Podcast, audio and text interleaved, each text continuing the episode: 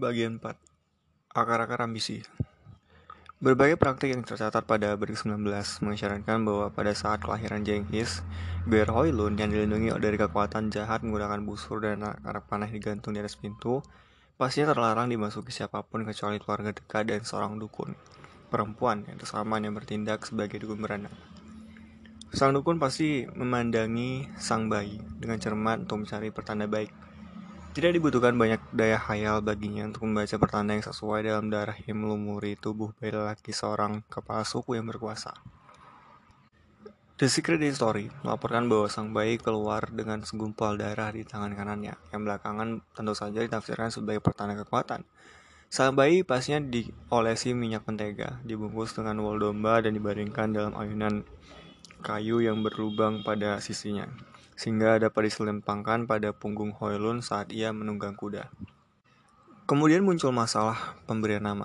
Yasuge kembali dari penyerangannya membawa seorang tawanan, seorang kepala suku Tatar. Mengikuti tradisi, ia memberi bayi lelakinya nama yang sama dengan musuh yang berhasil ditangkapnya yang tidak kita dengar lagi beritanya.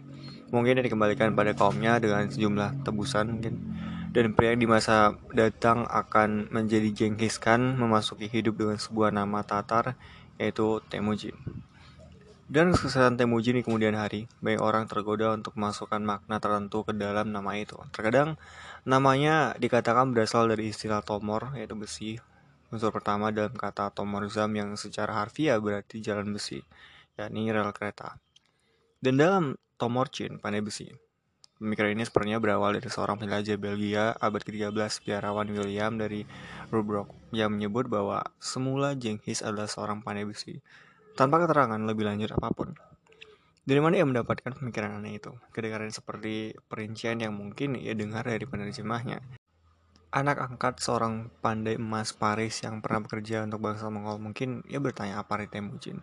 Sebenarnya akan ditanyakan antropolog mana pun yang penuh semangat dan mendapatkan jawaban sambil lalu, Ya, sesuatu yang kedengarannya seperti laki besi. Cerita petualangan sang biarawan merupakan sumber informasi utama tentang kerajaan Mongol pada masa mendekati puncak kejayaannya. Namun, dalam hal ini ia salah. Karena nama itu adalah nama seorang kepala suku Tatar, maka si Temujin yang ditangkap itulah yang pandai besi. Jika memang benar begitu, sesungguhnya dia bukan seorang pandai besi, namun itu tidak memiliki bunyi R yang ada dalam kata Mongol, yaitu Tomor. Namun tak bagaimana kesalahan itu terus lestari, seperti yang biasanya terjadi pada etimologi yang menyesatkan. Dalam bahasa Persia, sebuah ejaan lain mengemukakan Temurjin dengan huruf R yang palsu. Akibat sebuah kesalahan yang diulangi dalam dua bahasa, asal-usul kata yang salah itu menjadi begitu mengakar hingga muncul dalam banyak buku. Memang sesuai jika seorang penakluk dunia dan pelumat berbagai bangsa adalah seorang laki besi. Sebagaimana Yosef juga Svili menjadi Stalin laki baja, tapi bukan demikian yang sebenarnya. Kapan tepatnya semua ini terjadi merupakan sesuatu yang menarik banyak minat bagi bangsa Mongol. Tahun kelahiran Jenghis yang umumnya diterima adalah sekitar 1162, dan ini merupakan tahun yang digunakan untuk berbagai peringatan resmi. Pada perayaan Hari Nasional tahun 2002, spanduk-spanduk memproklamirkan bahwa tahun itu merupakan satu lagi tahun spesial. Peringatan ulang tahun Jenghis yang ke-840 jika ini diteruskan, maka setiap tahun yang diakhiri angka 2 akan menjadi alasan untuk sebuah perayaan. Namun sejarawan lain terpengaruh oleh tahun kemenangan bangsa Jin atas bangsa Mongol yang terjadi mungkin sekitar 1162 60 atau melakukan perhitungan dari perkiraan usia Jenghis pada saat kematiannya memilih tahun yang mana pun di antara 1155 dan 1167. Di masa sekarang, mustahil untuk bisa mengetahuinya dengan pasti. Dengan begitu, tahun 1162 punya kemungkinan yang sama seperti tahun-tahun lainnya. Selain berdebat tentang kapan, para ahli juga mempersoalkan di mana tepatnya Jenghis dilahirkan. The Secret History menyatakan tempatnya adalah di sepanjang aliran sungai Onon, di dekat sebuah tempat bernama Delun Bulldog. Nama itu memiliki arti Bukit Limpa. Orang luar kebanyakan tidak akan melihat banyak kesamaan antara bukit dan limpa. Tapi dua bukit limpa bersaing memperebutkan kehormatan menandai tempat kelahiran sang pahlawan. Satu terletak di dekat Dadal, dekat tempat di mana Sungai Onan bertemu sebuah anak sungai, Sungai Balj, 80 km sebelah timur laut dari perkemahan Ger yang sangat rapi di dekat Binder yang tadi kita kunjungi.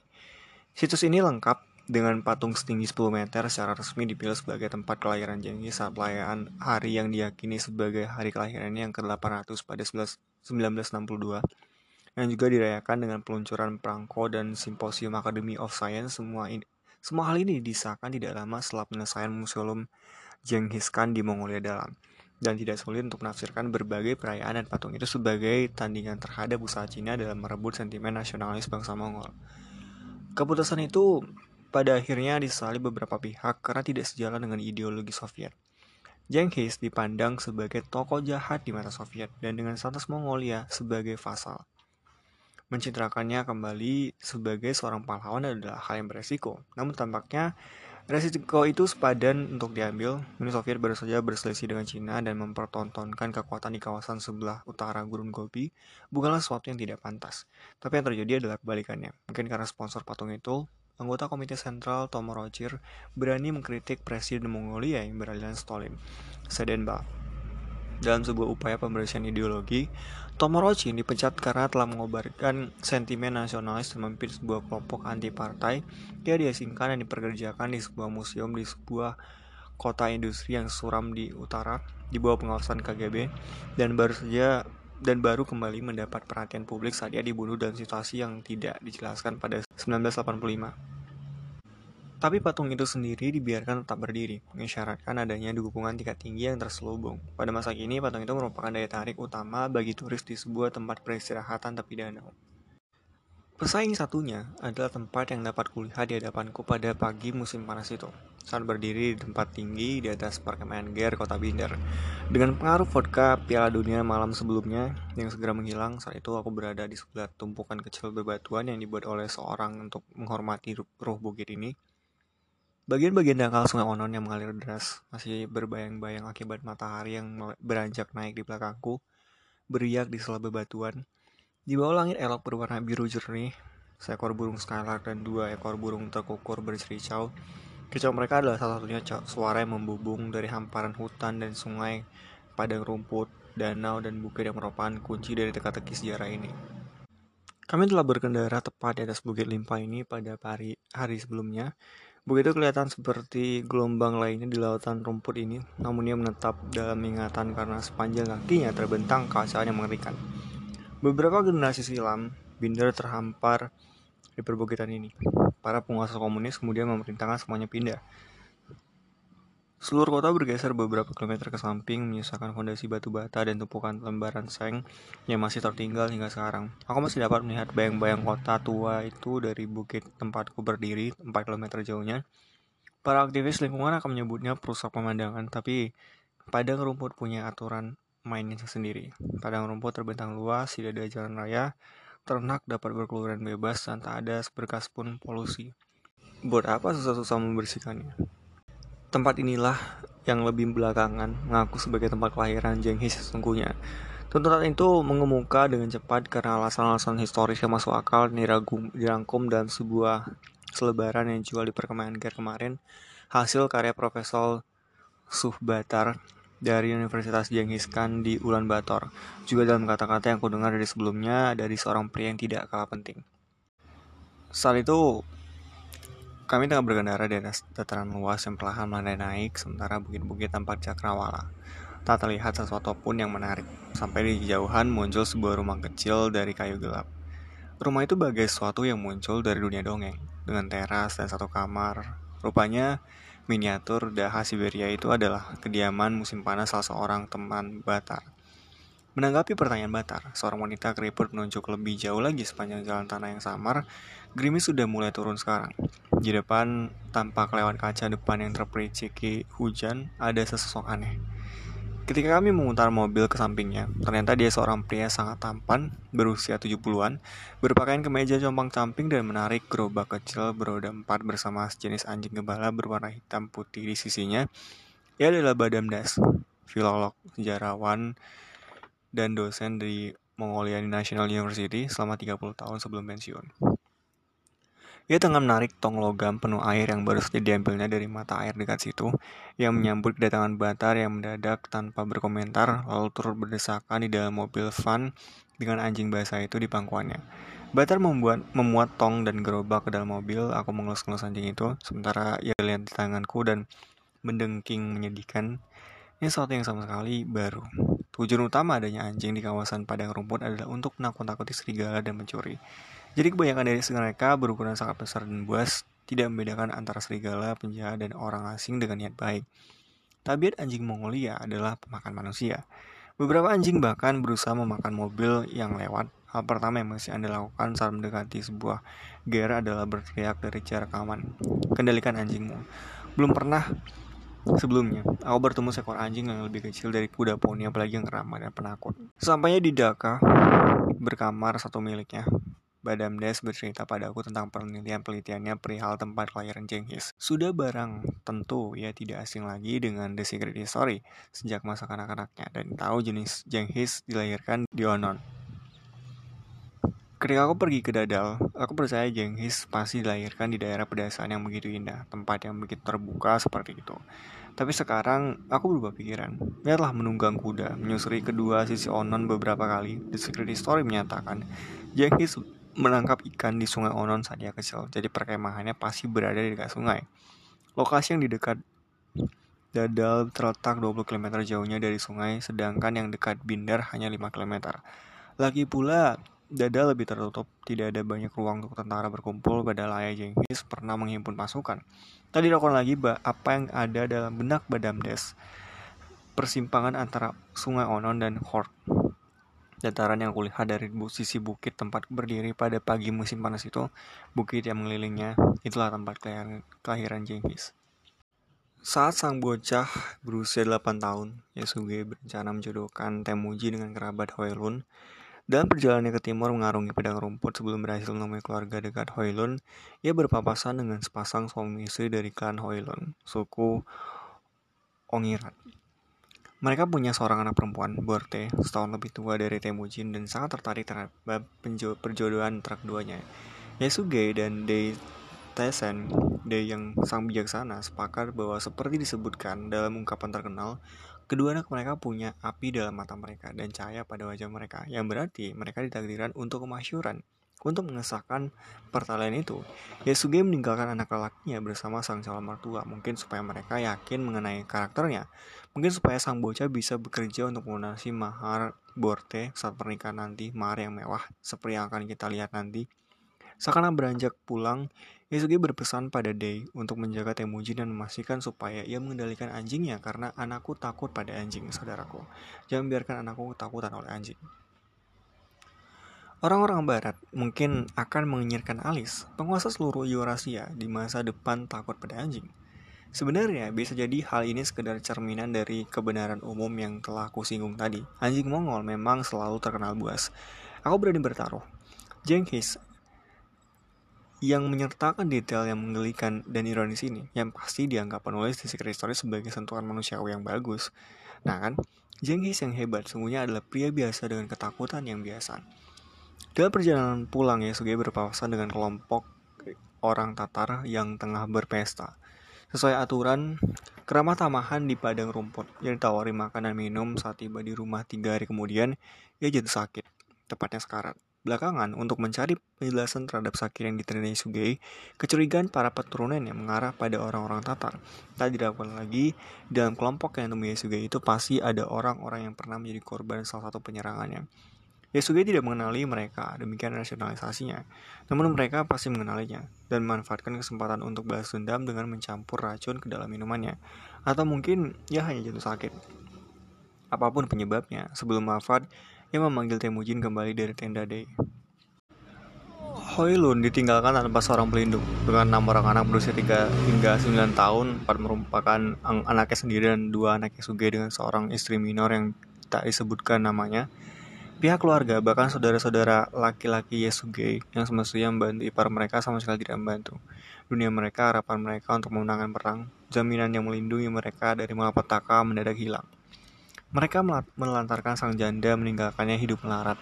Tapi, Hoilun seorang wanita yang penuh semangat, tanpa hewan ternak yang bisa disebut miliknya sendiri, yang menjadi seorang pem pemburu peramu. The Secret Story menggambarkannya dengan rok terangkat dan topi wanita bangsawan terpasang mantap di atas kepala. Ia mengorek-ngorek tanah dengan tongkat kayu juniper yang diruncingkan di lereng Burhan Haldun yang berhutan dan di sepanjang tepi sungai Onon. Mencari sebuah mencari buah dan umbi. Putra-putranya belajar membuat kail dan menggunakan jaring untuk menangkap ikan. Dengan bawang putih dan bakung liar, putra-putra ibu yang mulia itu diberi makan hingga mereka menjadi penguasa. Putra-putra sang ibu yang mulia dan sabar dibesarkan dengan biji-bijian pohon elm dan menjadi pria-pria bijaksana dan pembuat hukum. Tak dilakukan lagi berbagai kisah itu terlalu membesar-besarkan sifat mulia Hoilun yang bagai ibu dewa. Namun maksudnya jelas, selama tiga atau empat tahun yang genting, Temujin tahu bagaimana rasanya menjadi orang nasib bernasib paling buruk. Tanpa jaringan perlindungan keluarga, teman dan sahabat, tanpa cukup hewan dan untuk menyediakan daging, susu, atau wol untuk menutup gear baru, sangat mungkin ia tumbuh dengan merasa terperangkap dalam kehidupan pemburu peramu melarat yang serba kekurangan dan brutal, serta mendambakan kehidupan padang rumput yang lebih kaya dan bebas. Selama masa sulit ini, Temujin menemukan seorang sahabat, seorang bocah laki-laki bernama Jamuha. Pada usia 10 tahun, keduanya sudah saling bertukar hadiah. Saat musim dingin, terbungkus kain berbulu untuk melawan hawa dingin.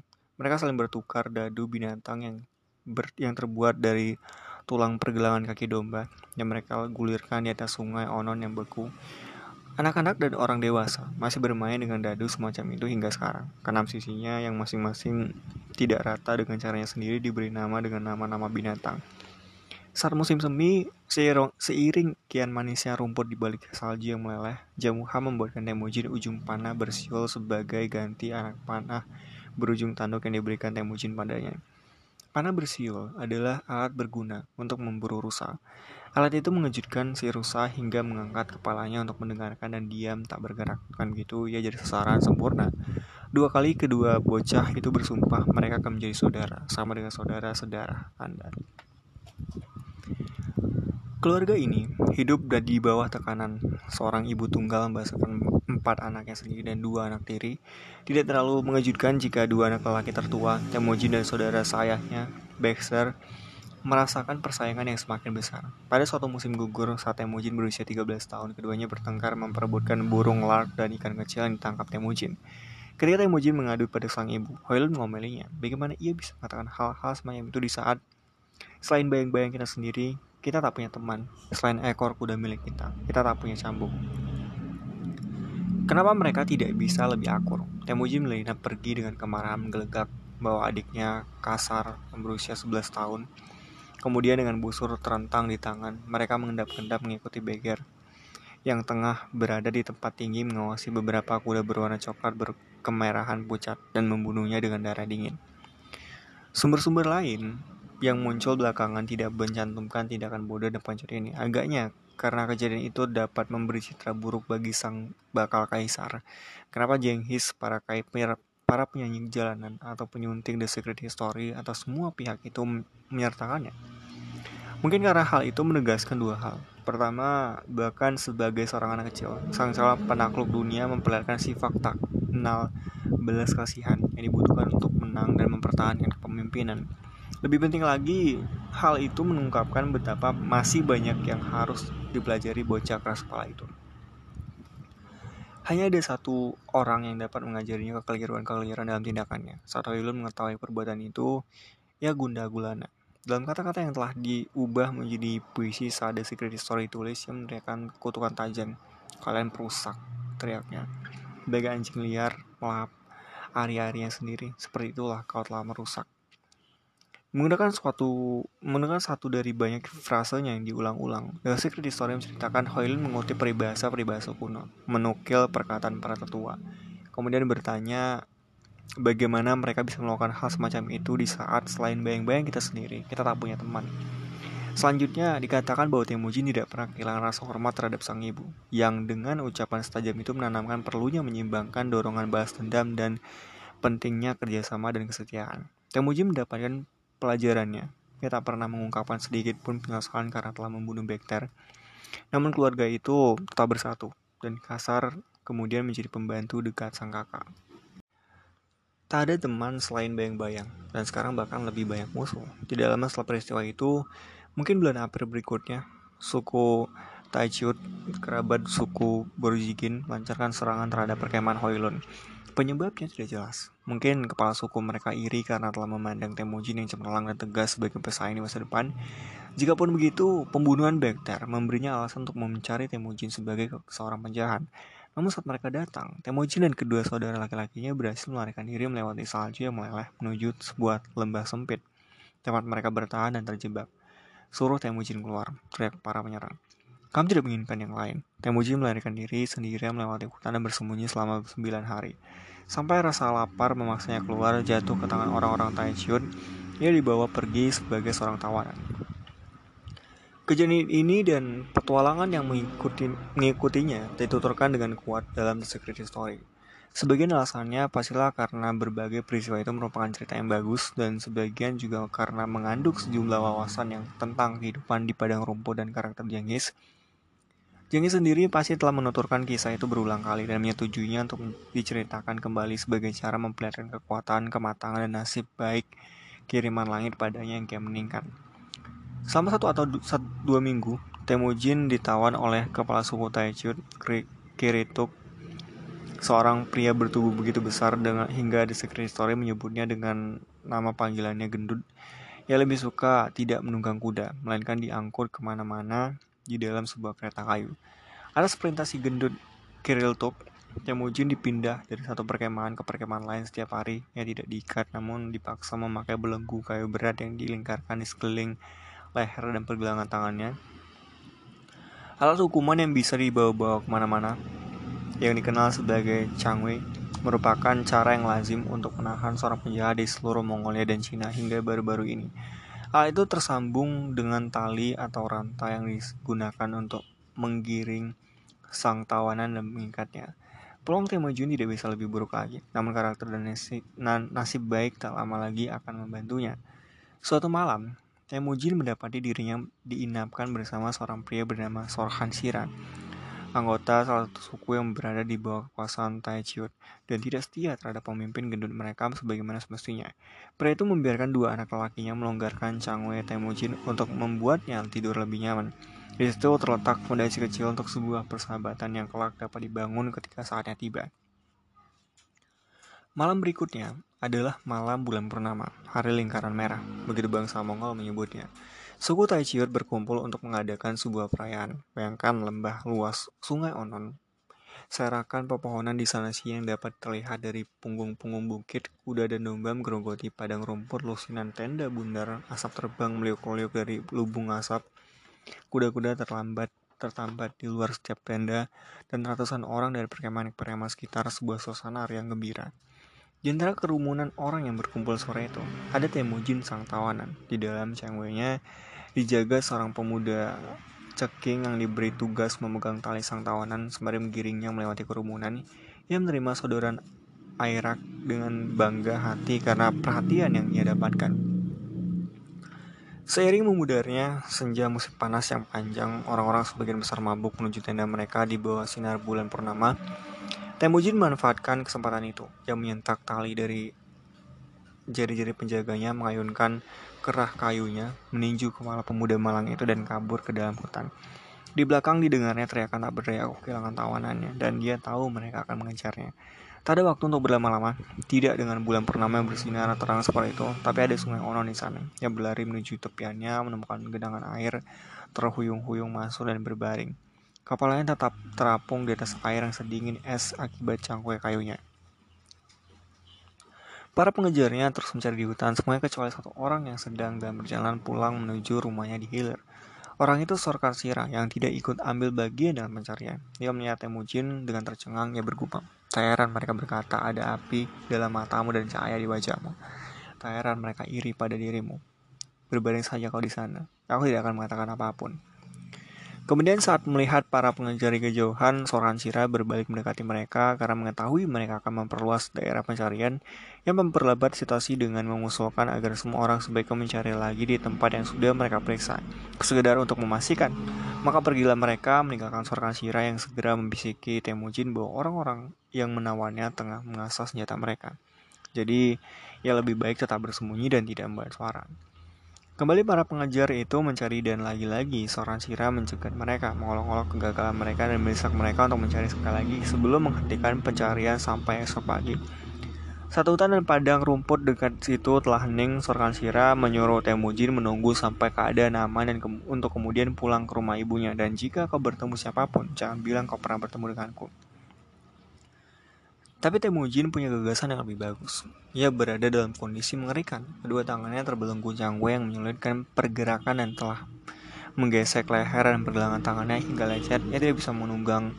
Bahkan jika ia memiliki kuda, melarikan diri dengan berjalan kaki akan membuatnya terlihat jelas. Ia terbungkus pakaian wol yang basah kuyup, menggigil di air sedingin es. Hawa malam nyaris membekukan. Kemungkinan terburuk melarikan diri adalah mati di kedinginan. Kemungkinan terbaiknya adalah ditangkap kembali. Jadi ia berjalan terhuyung-huyung mengikuti seorang siram menuju hilir mencari tenda tempat yang menginap malam sebelumnya sambil sesekali berhenti di bawah sinar bulan dan memasang telinga cari-cari suara pengaduk yang berada yang beradu dengan ember kulit sang wanita mengaduk susu kuda betina untuk membuat airak hingga larut malam. Dia mendengar suara yang ia cari, menemukan tendanya dan masuk melihat sang buron yang menggigil dan basah kuyup serkan siram tersegang ketakutan. Membayangkan nasibnya jika para pencuri itu datang, para pencari itu datang, dia ingin Temujin pergi saat itu juga apa pun resikonya. Namun keluarganya, istri, dua anak laki-laki dan satu anak perempuannya bersikap ramah sama seperti sebelumnya. Mereka melepaskan cangwenya dan membakar alat itu. Mereka mengeringkan pakaian Temujin, memberinya makan dan menyembunyikannya di dalam gerobak penuh wol domba. Ya terlelap. Hari berikutnya, cuaca panas. Suku Taichut meneruskan pencarian mereka beralih dari hutan ke tenda-tenda dan akhirnya tiba di tenda milik Sorkan Sira. Mereka melongok ke sana ke semari, mencari di bawah tempat tidur, kemudian di dalam gerobak yang penuh tumpukan wall, mereka menyaris menyingkap kaki Temujin. Detail yang pastinya disertakan oleh penyanyi jalanan yang memanfaatkan kesempatan untuk meningkatkan ketegangan. Saat sorkan Sira tak lagi. Dalam hawapan seperti itu katanya, bagaimana orang bisa bertahan di bawah wall itu. Merasa bodoh, para mencari itu pergi. Sorkan Sira mendesa lega, kok hampir membuatku tertiup angin seperti abu katanya. Dan menyuruh Temujin keluar dari persembunyian. Terjadi pembicaraan mungkin perdebatan perihal apa yang tepat dan yang terbaik. Pada akhirnya Sorkan Sira memastikan Temujin memiliki peluang yang bagus untuk melarikan diri, memberinya makanan, minuman, dan seekor kuda. Tapi ia tidak memberikan pelana. Bahan untuk menyalakan api atau busur. Temujin tak boleh memegang apa pun yang dapat ditelusuri kembali padanya. Ia juga tidak boleh tergoda untuk menyalakan api atau memulai perkelahian Temujin berkuda ke hulu dengan hati-hati melewati orang-orang Taichiut yang tengah tidur yang mengikuti jejak yang ditinggalkan ibunya saat menuju tempatnya berlindung di hulu sungai Onon dan akhirnya bergabung kembali dengan keluarganya. Masih sumber-sumber lain mengajukan detail-detail yang beragam, versi The Secret Story mengandung kebenaran karena menggambarkan pengalaman dan, men dan mengungkap reaksi yang membentuk karakter Temujin. Ia tahu bagaimana rasanya menjadi miskin dan terbuang dari masyarakat. Ia tahu pentingnya keluarga. Ia mengerti kapan harus bertindak dan ia pun bertindak dengan tegas. Tapi ia memiliki ketenangan dan dapat menahan diri. Dan yang sangat penting adalah ia dapat mengenali sekutu potensial dan mengerti bagaimana membangun kesetiaan. Temujin akan mengingat kebaikan anak-anak lelaki Sorkan Sira di saat yang genting dan akan mengangkat salah seorang dari mereka menjadi jenderalnya. Saat tiba kembali tenda ibunya, Ya mungkin memiliki hasrat untuk membalas dendam, tapi pasti dorongan itu dikalahkan oleh tanggung jawab yang pasti untuk membangun kembali apa yang telah hilang. Balas dendam tentu saja akan terasa manis, namun hanya jika memenuhi kebutuhan paling mendasar, yaitu rasa aman. Demi mencapai hal itu, ia butuh lebih dari sekedar keberanian, lebih dari keterampilan seorang prajurit semata. Ia butuh keterampilan sosial dan politik seorang pemimpin sejati, dengan kata lain, karisma. Saat berusia 15 tahun, ia sudah siap. The Secret Story berlanjut dengan satu lagi peristiwa kepahlawanan. Satu tahun berlalu, keluarga itu punya sekawanan ternak dan sembilan kuda, cukup untuk kebutuhan mereka.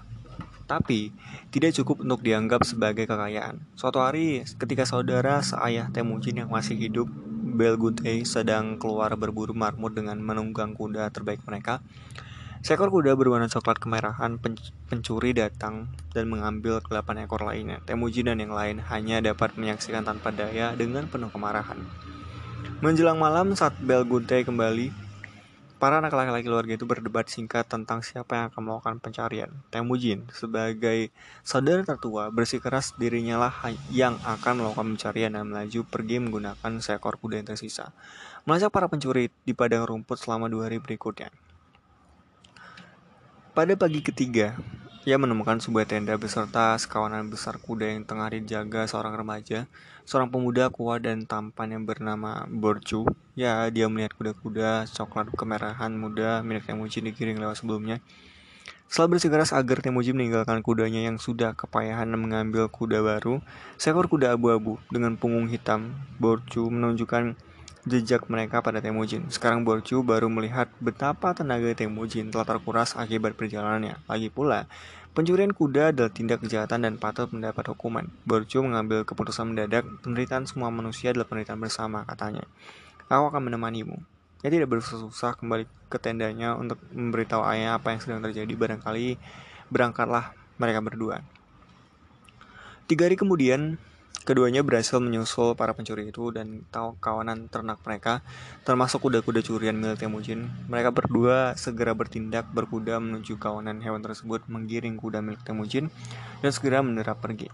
Satu orang penunggang kuda mengikuti mereka, namun jatuh saat Temujin menembakkan panah padanya. Mendekati perkemahan ayah kemudian Temujin membuat tawaran yang murah hati. Temanku, tanpamu bagaimana mungkin aku bisa mendapatkan kembali kuda-kuda itu? Mari kita bagi mereka. Kau harus memberitahu berapa banyak yang kau inginkan. Tidak, tidak. Jawab Borcu. Dia sama sekali tidak mau menerimanya. Ayahnya kaya dan Borcu adalah anak laki-laki satu-satunya. Ia punya semua yang ia butuhkan. Lagi pula, ia, ia bertindak atas dasar persahabatan. Ia tidak bisa menerima imbalan. Soal kuda-kuda itu sekedar barang rampasan. Saat keduanya tiba kembali di tenda Borcu, Terjadi reuni mengharukan antara pemuda itu dan ayahnya, yang hatinya hancur lebur karena menghilangnya sang anak yang ia pikir telah mati.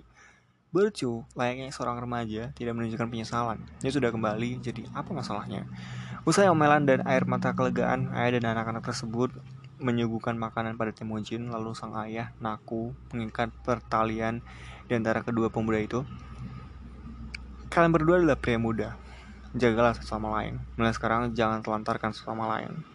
Temujin akan mengingat kebaikan hati Borcu yang tanpa pamrih dan Borcu nantinya akan menjadi salah satu jenderal Mongol terhebat. Masih tersisa sebuah janji untuk ditepati dan seorang sekutu yang sudah pernah dibuat untuk ditemani kembali. Temujin sekarang berusia 16 tahun, kembali ke tenda de Sesen untuk menikahi tunangannya, Borte, seperti setelah diatur sang ayah 7 tahun sebelumnya. Borte sekarang berusia 17 tahun, sangat siap untuk menikah dan kedua orang tuanya sangat tenang. Dia telah mendengar apa yang terjadi dan ia mengkhawatirkan hal buruk, tapi sekarang ada alasan untuk mengadakan perayaan. The Secret Story tidak menyinggung sama sekali perihal pernikahan tersebut, mungkin karena ritual yang tidak tidak asing lagi bagi para pendengar dan pembacanya. Pernikahan itu pastilah peristiwa yang besar karena Day bukan pria miskin. Seorang Zazam lazimnya mengumumkan sebuah hari baik saat kedua mempelai membungkuk pada langit. Upacara pernikahan berubah setelah Buddha menjadi agama dominan di Mongolia pada abad ke-16, namun cukup banyak unsur ritual kuno yang bertahan hingga akhir-akhir ini untuk bisa membayangkan adegan pernikahan tersebut. Sang pengantin pria mengenakan del rapi, membawa busur dan panahnya, pertemuan resmi antara keluarga, pembacaan silsilah keturunan secara puitis untuk menegaskan status dan membuktikan bahwa kedua mempelai berasal dari keklan berbeda, Prosesi agung memasuki tenda Day, pemberian pakaian, busur, serta panah baru kepada Temujin. Saling bertukar doa, pesta dengan menyantap potongan daging domba yang sangat liat dan untuk melambangkan kekuatan ikatan pernikahan dan prosesi perpisahan. Didahului ritual olok-olok sang mempelai pria bersikeras tetap tinggal bersama istrinya di tenda keluarga sang istri. Keluarga mempelai wanita mengusir mereka dengan perlakuan kasar pura-pura melempari mereka dengan kotoran binatang kering padanan untuk konfeti. Guntingan kertas warna-warni yang dihamburkan saat pesta di kalangan kaum pengembara dan keberangkatan sang mempelai wanita membawa pakaiannya dalam hal ini maharnya. Sepotong gaun dari bulu musang berwarna hitam, benda itu pasti sangat indah, hitam pekat, licin, mengkilat, seperti minyak dengan lengan yang cukup panjang dan untuk menutupi kedua tangan dalam hawa dingin dan keliman yang mencapai setengah betis. Tidak berlebihan untuk beranggapan bahwa sekarang ambisi Temujin sepadan dengan latar belakang keturunan bangsawanannya. Ia tidak membuang-buang waktu dalam mengambil keuntungan dari peningkatan statusnya sebagai seorang pria menikah dan kepala keluarga. Ia mengirim Belgute, adik sayanya yang patuh untuk mencari Borcu untuk dijadikan tangan kanannya. Ia sudah bisa bergantung pada dukungan keluarganya sendiri, dua saudara sumpah, dan sebuah klan Mongol lain, suku Borte dan Hoilun, Ongi, Ongirat. Tapi ia butuh lebih banyak dukungan, dan ia tahu ke mana harus mencarinya. Sebelumnya lahir, sang ayah pernah mengucapkan ikrar persaudaraan dengan Togrul, pemimpin suku Kerait, yang sekarang sudah cukup berkuasa untuk memimpin dua sepuluh ribu pasukan, yakni dua divisi. Wilayah kekuasaan terbentang dari Mongolia Tengah. Markas besarnya sebenarnya terletak di tepi sungai Tula, di daerah pinggiran Ulan Bator, ibu kota Mongolia hari ini, hingga perbatasan Cina di selatan Gurun Gobi. Inilah pria dengan kekuasaan sejati. Setelah berkata pada dirinya sendiri bahwa saudara sumpah ayahnya hampir seperti ayahku sendiri. Temujin mengajak adiknya Kasar dan adik sayahnya Belgute untuk mendapatkan sekutu baru. Tapi bagaimana jika Togrul tidak setuju? Temujin punya sesuatu yang mungkin bisa meyakinkannya. Mahar Borte, gaun bulu musang berwarna hitam itu. Tebakan Temujin benar. Togrul tidak menanggapi saat Temujin mengingatkannya pada hubungannya dengan ayah dengan sang ayah. Namun hadiah itu menarik perhatiannya. Sebagai imbalan untuk jubah bulu musang ini, kata Togrul, aku akan menyatukan orang-orangmu yang terpencar-pencar. Tidak lama setelah itu, mungkin pada 1184 saat Temujin berusia kira-kira 20 tahun, terjadi sebuah kemunduran dan sebuah keberhasilan lagi. Berita tentang kebangkitan Temujin telah mencapai suku Merkit yang mendiami hutan. Ibunda Temujin, Hoilun, pernah dirampas dari saudara laki-laki kepala suku mereka, Ciledu, yang saat itu telah meninggal. Sekarang adalah waktu yang baik untuk membahas dendam sebelum Temujin menjadi terlalu kuat. Hal ini akan membutuhkan operasi skala besar yang akan memisahkan kaum pria dan anggota rombongan mereka yang lain selama 2 hingga 3 minggu karena suku Merket bermakras lebih dari 300 km ke utara. Di tepi sungai Selenga melewati perbatasan yang memisahkan Rusia dan Mongolia hari ini. Serangan itu terjadi tak lama setelah fajar saat keluarga Temujin berkemah di sebuah lembah luas di dekat hulu sungai Kerlen Satu-satunya lembah yang mengarah ke Burhan Holdun, lembah yang landai turun dari hutan melewati padang rumput menuju semak-semak pohon willow di tepi sungai, lembah yang harus disusuri siapa pun yang ingin mengunjungi gunung itu hari ini. Seorang wanita pelayan tua yang terbangun akibat gemuruh kaki kuda yang berderap meneriakkan peringatan. Hoylun menggugat merenggut bocah perempuan berusia lima tahun, Temulun, dan bergabung dengan para pemuda yang melarikan diri ke hulu melewati dataran ke dat di antara dua bukit dan menyusuri lereng gunung Holdun yang berhutan. Dataran itu yang dikenal sebagai ambang dianggap tak cukup berharga untuk disinggung oleh dalam The Secret History karena mudah dilintasi dengan kuda. Masih tidak dengan kereta atau mobil seperti yang akan Anda lihat pada abad 17, hanya Borte dan si pelayan tua tadi, Kuak Chin, yang ditinggalkan tunggangan. Kwak Jin mendorong Borte ke dalam kereta kayu tertutup yang ditarik lembu jantan mungkin hendak menuju ambang. Saat orang-orang Merkit menderap mendekat menanyakan Temujin itu tendanya, kata Kwak Jin. Namun Temujinnya sendiri, ia tidak tahu ada di mana. Lagi pula, ia hanya berada di sana untuk membantu mencukur bulu domba dan sekarang ia hendak pulang. Yang mungkin saja berhasil lolos bagi tapi tanah yang tidak rata mematahkan as roda kereta. Orang-orang merit itu kembali berkerumun bertanya apa yang ada di dalam kereta. Wol domba kecil kemungkinannya. Coba lihat. Para pemuda turun dari kuda mereka, membuka pintu dan melihat hadiah seorang yang tampaknya seorang wanita bangsawan duduk di sana.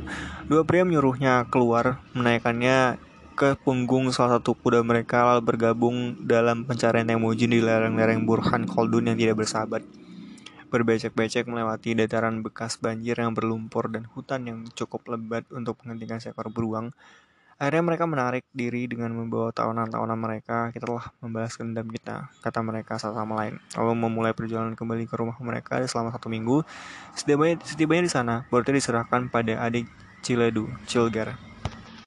Sementara itu, Temujin bersembunyi mengikuti jejak-jejak rusa yang telah diakrapinya sejak anak-anak tidur sadanya selama tiga malam di bawah naungan dahan-dahan semak-semak willow yang menutupi lereng-lereng yang lebih rendah. Saat keadaannya aman pada pagi hari keempat, Temujin keluar dari persembunyian dan diliputi perasaan syukur atas keselamatannya. Paling tidak begitulah ia menuturkan pengalaman itu kelak. Ia bebas berbuat demikian karena tak ada orang lain yang bersamanya saat itu untuk menuturkan kisah tersebut secara berbeda. Di Holdun keramat Aku adalah seekor kutu, tapi aku berhasil lolos, dan nyawa aku terselamatkan. Dengan satu kuda, mengikuti jejak rusa, membuat tenda dari kulit kayu, aku mendaki Holdun. Di Holdun keramat, aku adalah seekor burung layang-layang yang tapi aku dilindungi.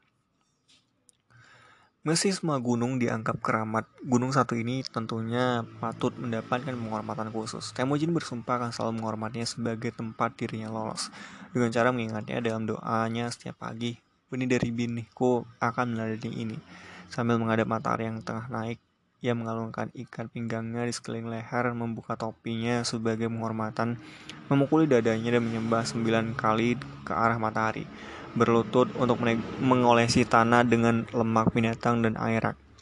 Mungkin hal semacam itu tidak pernah terjadi. Mungkin setelah ia membangun kerajaannya, Jenghis memutuskan untuk mendramatisasikan keselamatannya dan menegaskan hak ke ilahian yang menjadi dasar baginya untuk berkuasa. Sebagaimana para kaisar Cina mengaku berkuasa atas dasar mandat langit, namun mandat itu biasanya menjadi nyata hanya setelah sebuah dinasti berkuasa. Jenghis Langka lebih baik dengan menyatakan bahwa langit selalu mendukungnya sudah sejak dulu, sebelum ia meraih kesuksesan apa pun. Saat ia masih seekor kutub di punggung gunung, ia tidak mungkin memilih tempat lain yang lebih baik untuk membuat pengakuannya. Sejak dulu, gunung telah menjadi semacam katedral bagi orang-orang Mongol. Wajar jika Genghis sebagai seorang penguasa ingin dilihat sebagai pendeta tingginya dan menempatkan sosok masa mudanya dalam peran itu. Itu bukan sikap politik belakang, aku rasa ia sungguh-sungguh mempercayainya sepenuh hati dan jiwa. Bagaimana atau kenapa demikian, ia sendiri tidak dapat memahaminya.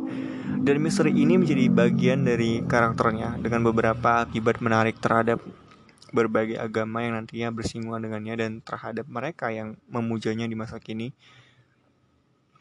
Di dalam diri Jenghis, hal itu menciptakan sebuah pemisahan ganjil antara kepongahan seseorang yang terpilih untuk mempersatukan, memimpin, dan menaklukkan yang dibenarkan untuk menggunakan segala cara demi mencapai kehendak langit dan kerendahan hati seorang pria biasa yang takjub terhadap sifat membingungkan dalam tugas yang ditembannya.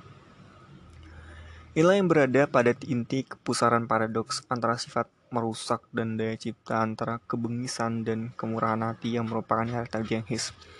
Dinilai dari ulasan The Secret History yang lugas, kaumnya menerima cerita tentang penyingkapan wahyu kepadanya di Burhan Khaldun itu seperti apa adanya. Kalimat pertama dalam The Secret History mengatakan bahwa Jenghis dilahirkan dengan takdir telah ditetapkan oleh langit Nun di atas sana. Kepercayaan inilah yang memberinya karisma dan memberi inspirasi bagi teman, keluarga, perwira, dan pengikutnya. Tugas Semujin berikutnya adalah menyelamatkan Borte yang berpaling pada pria yang disebutnya ayah Togrul dan tidak dikecewakan. Bukankah Togrul telah bersumpah akan membantu Temujin untuk menyatukan bangsa Mongol sekarang? Sebagai imbalan jubah bulu musang hitam, aku akan menemukan seluruh suku Merkit yang membawa Puan Borte kembali padamu. Ia akan mengirimkan dua divisi pasukan berkudanya. Temujin punya pasukan kecilnya sendiri dan untuk bantuan tambahan, ia memanggil teman masa kecil sekaligus saudara sumpahnya, yaitu Jamuha. Jamuha pun telah mengalami masa sulit, pernah ditangkap oleh suku Merki dan dipaksa menjadi budak sampai ia menemukan kesempatan untuk mendapatkan kebebasannya dan membangun sekelompok pengikut. Sekarang, ia merupakan pemimpin dari kliennya sendiri. Pria yang patut diperhitungkan seperti Temujin karena tak sabar untuk membalas dendam pada suku Merke dan tak sabar ingin membantu saudara sumpahnya. Ia berusaha untuk menyediakan dua divisi dan mengirim kembali para pembawa pesan dengan instruksi detail perihal di mana dan kapan semua pasukan direncanakan untuk bertemu. Penulis di Secret Story bersikap hati-hati dalam menuliskan dengan tepat apa yang terjadi berikutnya karena peristiwa-peristiwa ini mengajarkan sebuah pelajaran berharga tentang dasar-dasar mengadakan operasi militer. Ketiga pasukan tersebut, pasukan Temujin, Togrul, dan Jamuha, direncanakan untuk bertemu di Henti, daerah pegunungan dan lembah-lembah yang jalin, menjalin dengan Ruel yang membentuk jantung wilayah bangsa Mongol. Togrul yang berkemah di tepi sungai Tula yang mengalir ke barat di dekat lokasi Ulan Bator hari ini, membawa dua divisi pasukannya sejauh 160 km ke arah timur laut menyusuri lembah sungai, melalui punggung bukit sepanjang 2.500 meter di pegunungan Henti kecil. Sementara itu, Nemujin dan divisinya menyusuri sungai Herland ke arah hulu dan memasuki keruwetan punggung-punggung bukit dan lembah-lembah sempit yang sama. Kedua pasukan tersebut bergabung dan turun bersama-sama masuki lembah lebar yang diciptakan oleh hulung sungai Mitch, salah, salah satu sungai yang mengalir ke utara dan menyatu dengan sungai Selenga. Di sana mereka seharusnya bertemu Jamuha. Saat mereka tiba di sana, Jamha telah berada di lokasi, di lokasi selama tiga hari dan ia gusar karena alasan yang bagus. Daerah ini bukan daerah padang rumput terbuka. Di sini di jantung Gunung Henti, padang rumputnya dikepung pegunungan. Berdasarkan perkisaran kasar, perkiraan kasar, butuh 10 akre padang rumput untuk memberi makan seekor kuda selama satu bulan. Jamuha punya dua divisi. Meski dua divisi disebut 10.000, sebenarnya jumlahnya tidak lebih dari 3.000 penunggang kuda. Dengan begitu, berdasarkan perkiraan yang hati-hati, terdapat 6.000 pria, masing-masing dengan dua atau tiga tunggangan cadangan.